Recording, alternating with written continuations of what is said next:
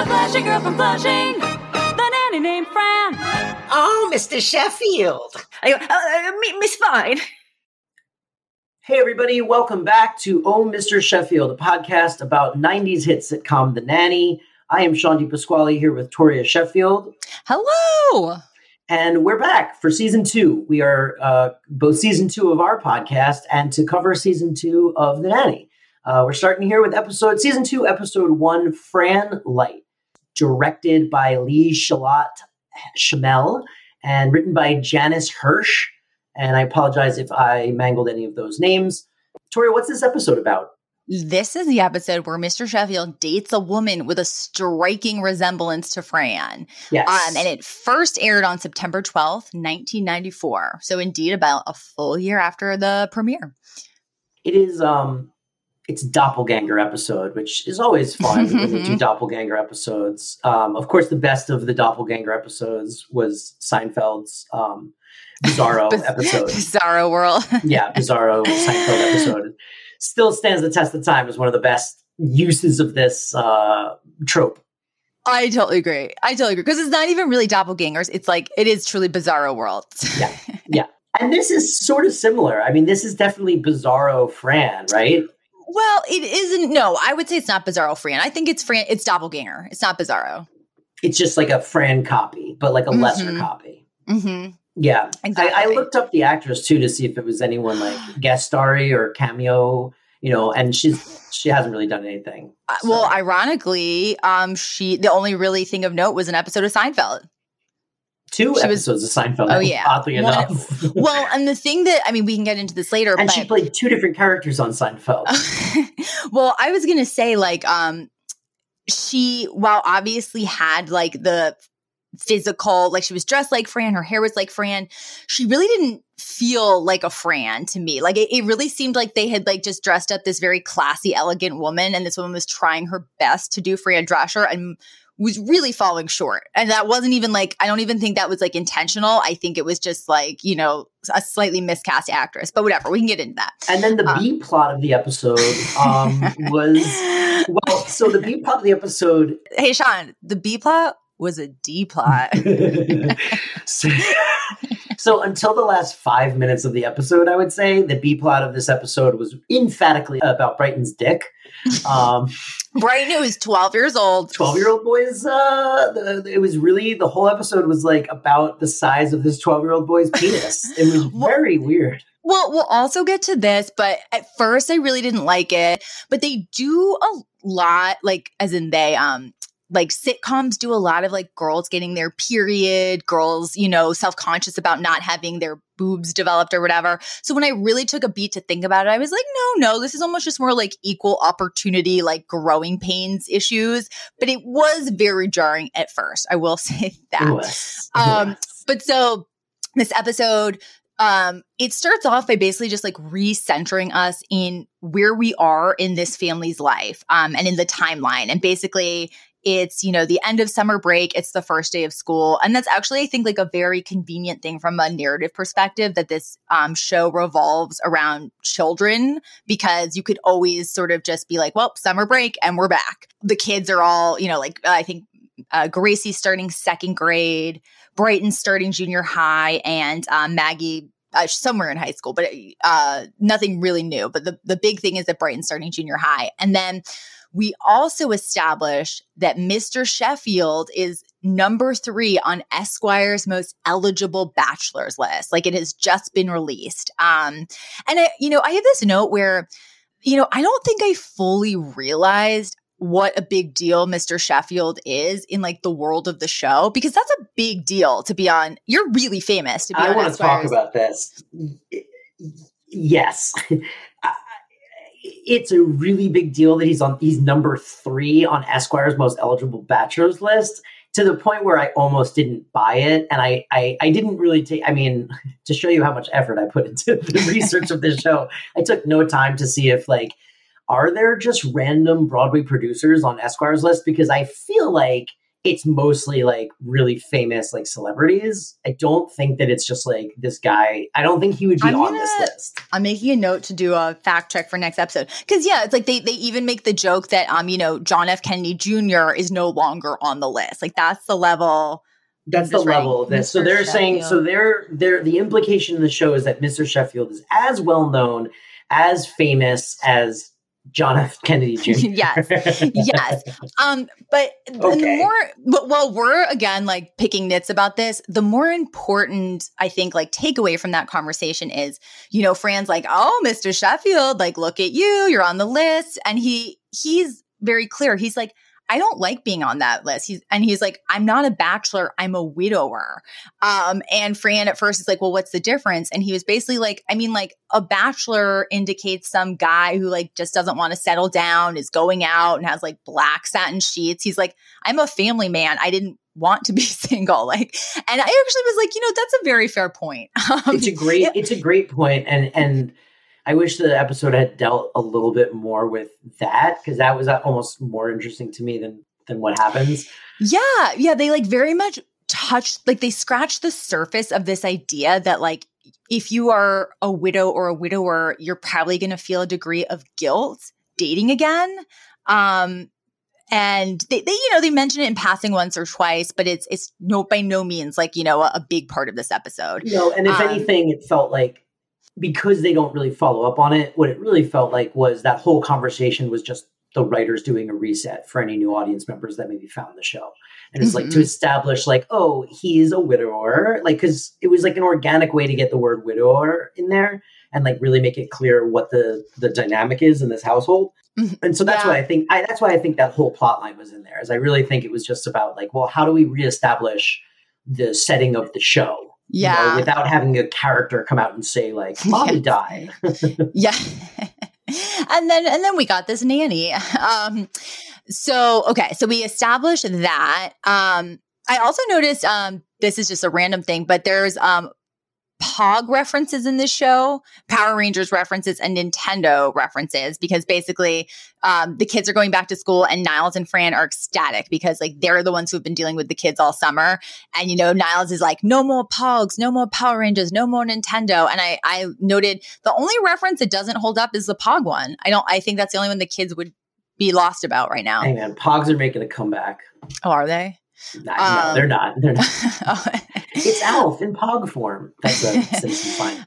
Uh, um, circling back, it's the first day of school, and we established that Mr. Sheffield's on Esquire's most eligible bachelors, and then it um, we cut to later in the day.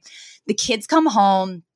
Um, Maggie and Gracie are really happy about their first day, but Brighton like runs in and he's like, "I hate junior high.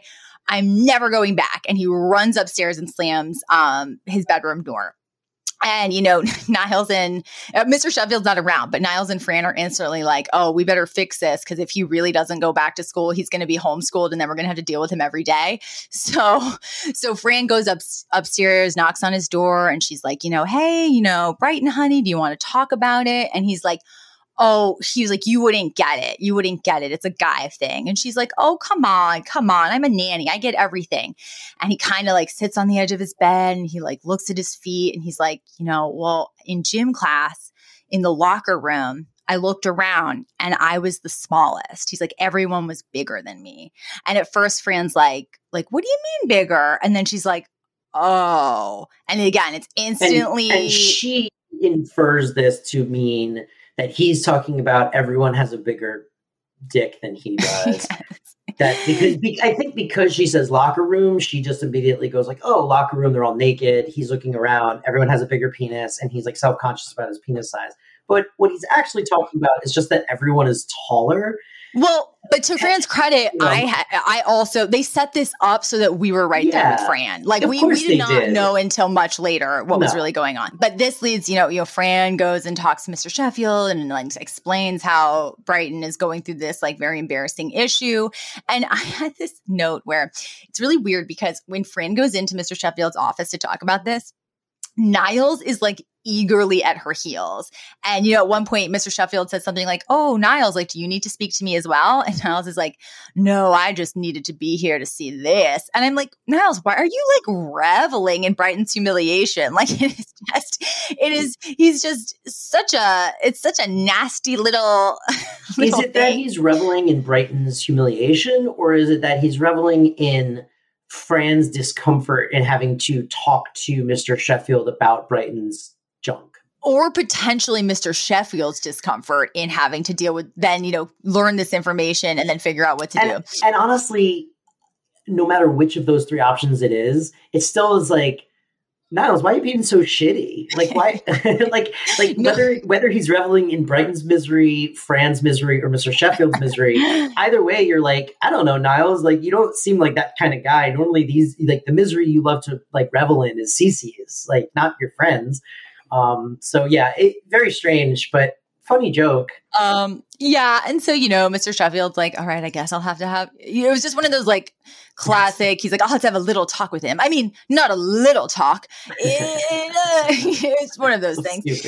Um, yeah. And it was a stupid father son moment where it's like, you know, he's like, Brighton, I think we we should have a little talk. I mean, it might get bigger later. I mean, and like truly nothing's resolved in that little exchange. But then, um, cause, oh, because I should say Mr. Sheffield has that talk with Brighton like later that day, early evening. Um, at which point Fran and Val come down the stairs. It's like later that day, and they are all ready to go out to some new happening club in Manhattan.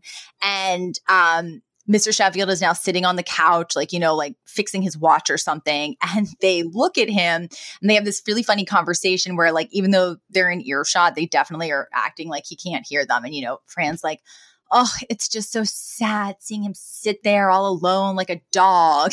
And, and, you know, Val, and, and Val's like, oh, yeah, you know, it's like, it's so pathetic. And then there's this really great little fiddler on the roof joke where Fran goes, he's handsome. He's young. All right, he's 42, but he's a real good catch. um, and, oh, and it was interesting. I, this is going to come into play later. So we get confirmation that he's 42. So that means there's theoretically a 12 year age difference between Fran and Mr. Sheffield. Um, yeah. Yeah. Which, I mean, it doesn't, at that age, is not like whatever. It's not yeah. like it's not like she's so much younger, and you're like, oh my god, he's a monster, you know. It's no, like, yeah, she's it, 12 years younger than him, you know. If anything, whatever. he's a little younger than I might ha- than I would have expected based on the fact that he has like a 15 year old. Um, yeah, yeah means he but, got started young. And so Mr. Sheffield hears this and he literally stands up and he's like, you know, I can I can hear you guys. And and just so you know, like I'm very happy to stay at home. I, I don't mind this at all. And they're like, no, no, you should come. Like it'll be really fun. This is like a new exciting opening. And um he's going to decline until Val says something like, Oh yeah, come on, Fran. Like, what does he know about, you know, fun clubs? And then that kind of like, you know, awakens you know, something in him where he's like, what? He's like, hey, he's like, you know, back in the day, like I was at Studio 54, I was doing blah, blah, blah. Like Maxwell Sheffield, like knows how to have a good time. And yeah. he almost, you know, now he feels like he wants to prove that he's not lame. So he's like, ladies, get in the limo. Um, and it's decided that he's going to join them on their evening out, um, which also leads to this funny moment where as he's heading out, Val whispers to Fran, like, oh, great. Like now no men are going to approach us because we're going to be with this guy. And Fran's like, don't worry. Let me, let me take care of it. And she's like, Mr. Sheffield, I'm so glad you're coming with us. But FYI, don't talk to us. Pretend you don't know us. And I may tell some people you're gay.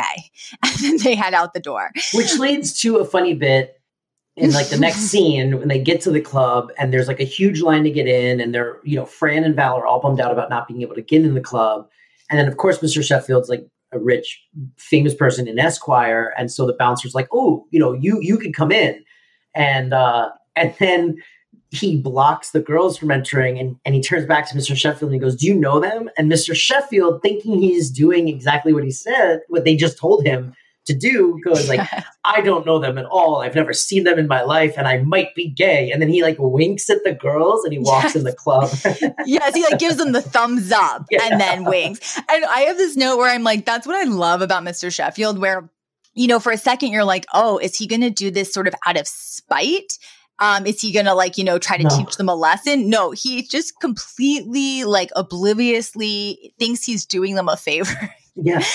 so Yes. so he gets to go in and they're They stuck outside. yeah, they get they get stuck outside, and then we have like a little bit of a time jump. They're still stuck outside, and then he comes strolling out with fake Fran. This is when Yes, we first meet fake. Well, he basically comes out and he's like, "Oh, you you're still out here?" And they're like, "Yeah, we never got in." And he's like, "Well, I've been having an amazing time, and I, I actually met someone who I really want you to meet." And then he like escorts this woman over, and it's literally like she looks almost exactly like Fran. You know, they're and they're also dressed exactly alike, and they sound exactly alike. Yeah, Um, her her. I mean, she definitely looks like a lesser copy. Like they they cast this person to look like a lesser in every way version. Her hair's not as big. She's not quite as pretty. Like she, her makeup's not quite as as done on point. Like it, there's just like little things about her that you're like, yeah, she's like kind of Fran, but not as Yeah. good. Uh, which comes into play a little bit later when he's like when in that great conversation with Niles about the oven mitt, uh-huh, uh-huh. which is which is uh, probably the best scene in the episode. Yes, I love that. So, yeah, so basically, you know, that's sort of like midpoint of the episode where we realize, like, oh, Mr. Sheffield has finally returned to the social scene only to decide he's fallen for a woman who is suspiciously exactly like Fran. So then we cut to like, you know, a couple days later and um Mr. Sheffield is going to take this woman out on a date and she's going to come by the house. And it's really funny because um, Niles is go- kind of gossiping with Fran in the living room and, and he's like, Oh, like, do tell me what this, la- this woman is like. And Fran's like, She wears a lot of makeup, has huge hair, and has some really flashy clothes. Overall, I'd say a very attractive package. so like I love that Fran, you know, Fran's not threatened or jealous at all. If anything, it's like she's like, wow, this woman is fantastic. um, because she, you know, obviously sees herself in this woman so much. Um, and so the doorbell rings and Niles opens it, and this woman, Leslie, walks in. And Niles literally looks from one to the other and he's like, please, nobody move until I go get Miss Babcock. Yeah. And then, he- and then and then Cece comes in, and I think her first word is, "Oh, they're multiplying." yes. Oh my God, they've multiplied. Another day is here, and you're ready for it. What to wear? Check. Breakfast, lunch, and dinner? Check. Planning for what's next and how to save for it? That's where Bank of America can help. For your financial to-dos, Bank of America has experts ready to help get you closer to your goals. Get started at one of our local financial centers or 24-7 in our mobile banking app. Find a location near you at bankofamerica.com slash talk to us. What would you like the power to do? Mobile banking requires downloading the app and is only available for select devices. Message and data rates may apply. Bank of America and a member FDIC. And so, you know, Fran and Leslie sit down and they're just gabbing and they're just so much alike and they're getting on like a house on fire. And meanwhile, Mr. Sheffield is in the kitchen and he's doing something with Niles before he goes on this date. And this is when we get to this like really, um, really perfect exchange. And it's another beat where, like, this is again Niles at his best, not when he's being creepy, pervert, Victoria's Secret catalog Niles, but when he's sort of like wise, all knowing Niles who and, kind of and, understands. and not like he's he's more enjoyable when Cece's the butt of his jokes than when it's the family. You know, Absolutely. Yes. But basically, so, you know, Mr. Sheffield's in the kitchen with Niles and he says something like, Oh, Niles, can you put this champagne bottle in the limo before I leave? And he's like, Oh, of course, sir, of course. And then he turns to something on the stove and he like burns himself. And he's like, Oh, and Mr. Sheffield goes, Oh, you should be careful. And Miss and, and then Niles goes, Ah, yes, you see, the thing is, he goes, "I should have used my oven mitt instead of this somewhat inferior substitution." But I didn't Yes. realize I wanted my oven mitt until I saw them together. And then I understood that, of course, my oven mitt is exactly what I wanted. And goodness gracious, it was under my nose the entire time. like that's like, I- that's the I wrote down the exact line. That's that's the quote, and it's such a good line. And Mr. Sheffield doesn't quite get it. Not at all. Not at all. If anything, he's like, well, glad you found it and walks out. And um, yes, he doesn't understand the metaphor in any shape or form. But it was Niles being perfectly like emotionally in tune with what is happening. Like Mr. Sheffield has found a Fran replacement because he is still so oblivious to the fact that he's actually in love with Fran. um, and then they, you know, they go off on their date, and then we get a little resolution to this B plot, which is, um, we. This is when we find out that, um, you know, Fran goes to talk to Brighton about the gym class issue again, and it's revealed that or he, that he actually just meant he's physically smaller. He wasn't talking about his penis size at all. Um, and but there was two little things I loved about this scene because the reason that we have it is Fran realizes that he's been cutting gym class because she like goes through his bag and sees that none of his gym clothes are actually in use. So she comes like, you know, barreling through the house yelling like, you know, Brighton Sheffield, you've been cutting gym class and I am so mad at you.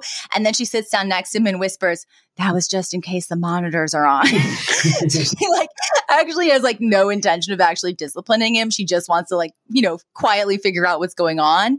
And then, you know, she realizes she had totally misunderstood what he had meant. And and she has this little heartwarming talk where she's like, Don't worry, like you're gonna shoot up. And and then it ends with my other little favorite moment of this scene where she's like, you know, you're going to be a senior one day and you're going to be tall and big and you know, you're going to walk and you're, you're going to walk by a puny little seventh grader and remember exactly how you felt when you give him a little shove, which I loved. I loved. Um, but so okay so that's you know that's that little plot taken care of and then you know mr sheffield comes home from the date and, and there's actually this nice little like um sort of um syn- synchronicity with an episode last season when Fran goes on a date and Mr. Sheffield is up late in his pajamas, like agitatedly waiting for her to come home.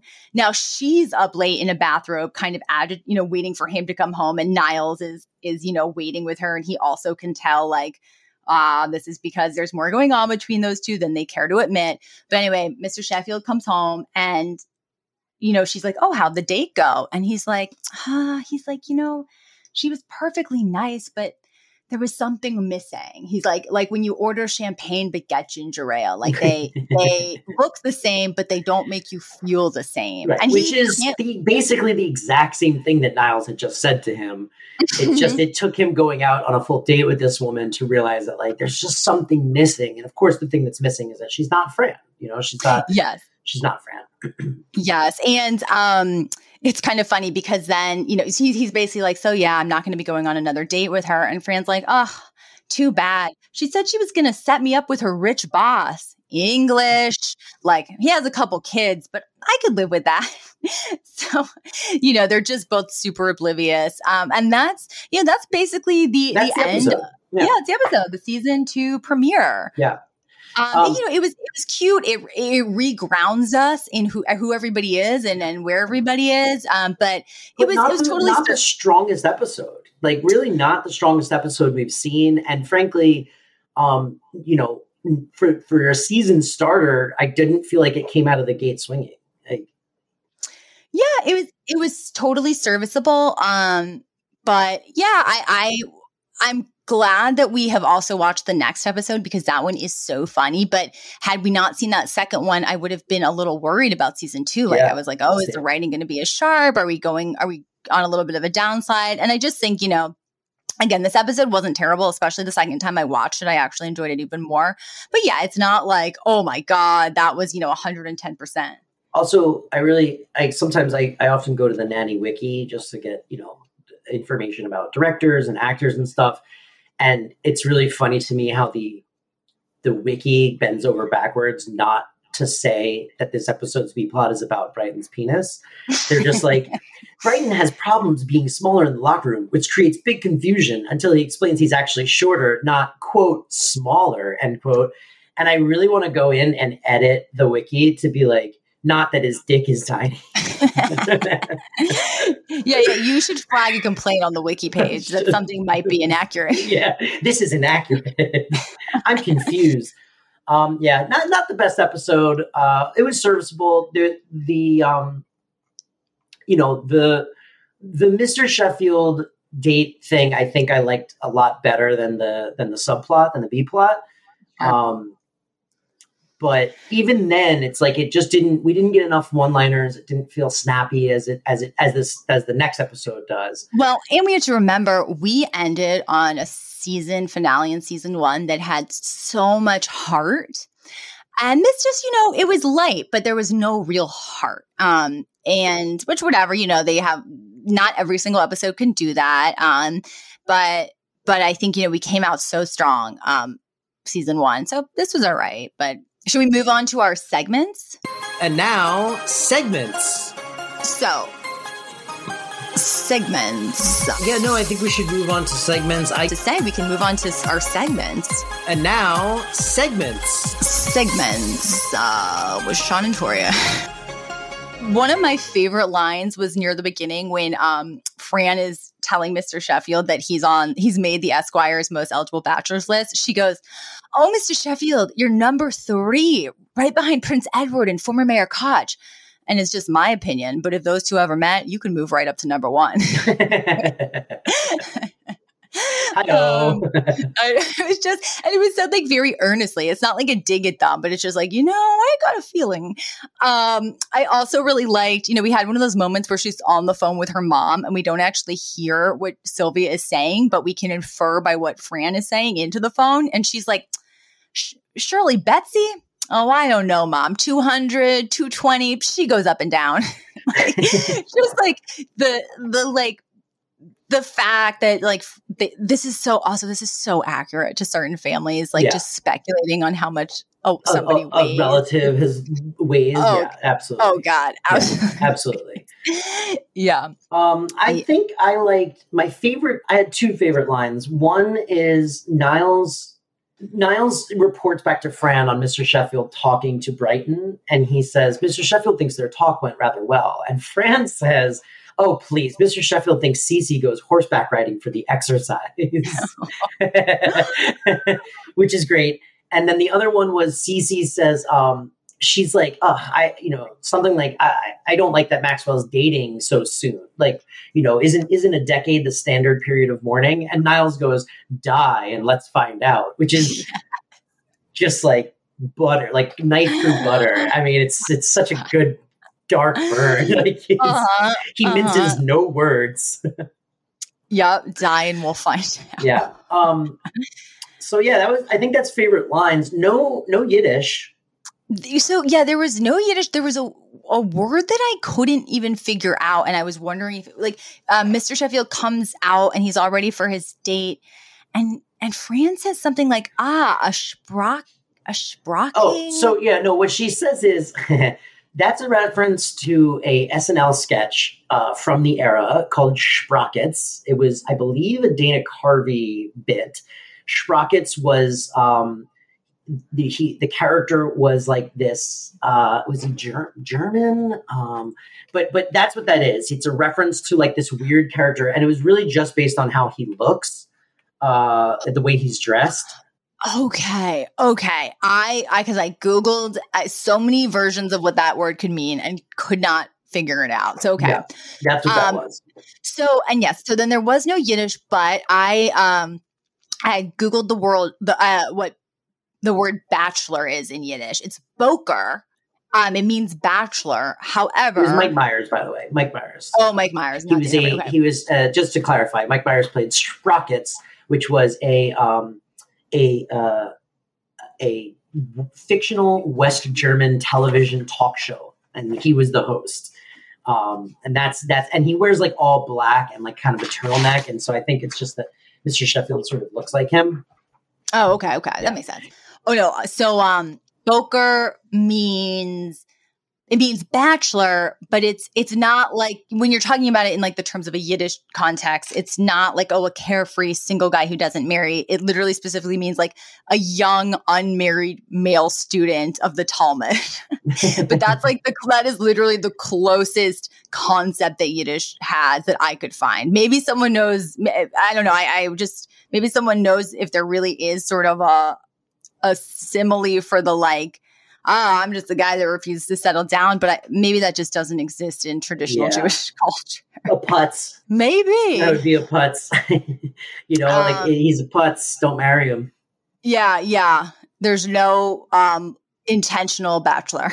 Yeah, exactly. Um, and then for the oh nanny trivia, I almost blew past it. Um, so this was just something that was interesting um, from IMBD. Uh, even though we just established in this season two episode that Mr. Sheffield is 42, they make him 41 in season three, meaning they're basically Oh. aging him down like two years. And I almost wonder if that was intentional and not an oversight because maybe they wanted to make their eventual pairing. I don't know, make them closer in age or something. Because usually people know how old their characters are, the you show plays super fast and loose with ages, as we've seen with the kids. So I don't know that it. I like. I think it's just whatever is convenient, maybe for the episode, because like, like uh, Maggie's age has fluctuated, Brighton's age has fluctuated. Like, it doesn't seem like there's any rhyme or reason to to the ages, except that they need to be a certain age for a certain episode, maybe.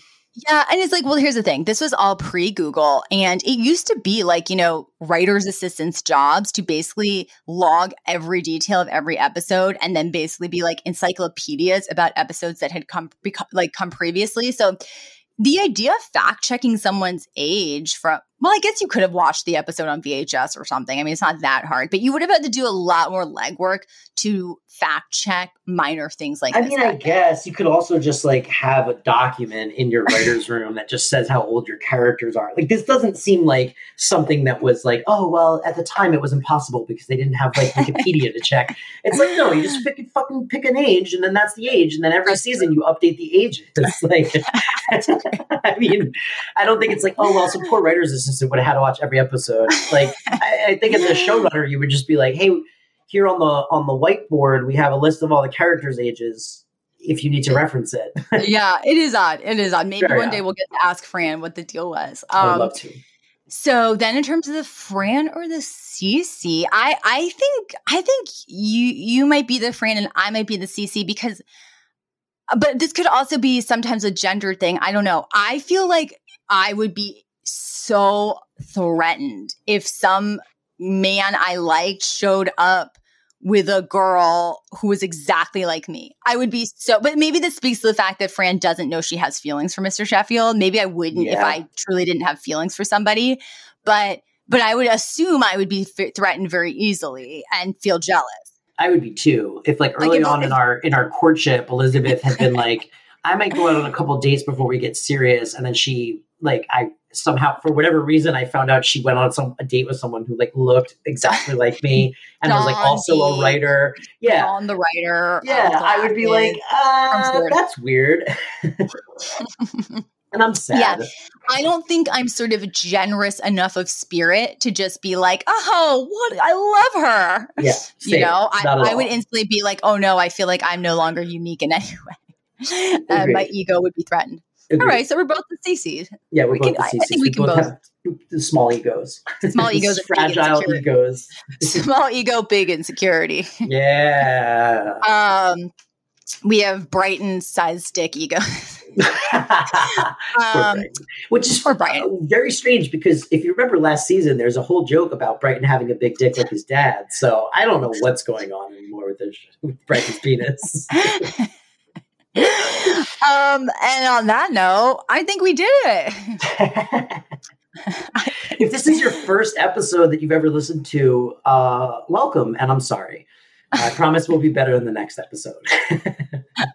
Don't make empty promises. yeah, no, this is basically what it is. I hope you enjoyed it. First of all, thanks to the people that have subscribed, become monthly subscribers of the show at anchor.fm. That's really, really nice. We we we are flattered that people are giving us their money on a monthly basis to keep doing this show. That's super cool. Been getting a lot of fun reactions from people on our social media. If you haven't found us on social media yet, Toria, where can people find us on Instagram and Twitter? They can find us at Oh Mr. Sheff Pod, and it's two F's, just like in Sheffield. So at Oh Mr. Sheff Pod, um, that's where you can find all the latest and greatest about the show, and we like to update it with fun stuff. And then you could find me personally at um, just Toria Sheffy at Toria Sheffy on Instagram, and that's two F's, just Yeah. like Sheffield. and um, and if you're a Facebook user, we we've got a little Facebook page for the show. You can just search "Oh Mr. Sheffield Podcast." It's the only thing. It, it'll pop. It's the first result. And yeah, like, subscribe, do all the things. Share the show with people that you think might like it. And you can see Sean at Sean Writes. No one wants to see me. Find me on Twitter at Sean Writes if you dare. Um, thank you, everybody. It's foreboding. all right, yeah. Thank you, everybody. Have a good week. Uh, we'll see you in a week. The Flashing Girl from Flushing. The nanny named Fran. Oh, Mr. Sheffield. I go, uh, uh, Miss Fine.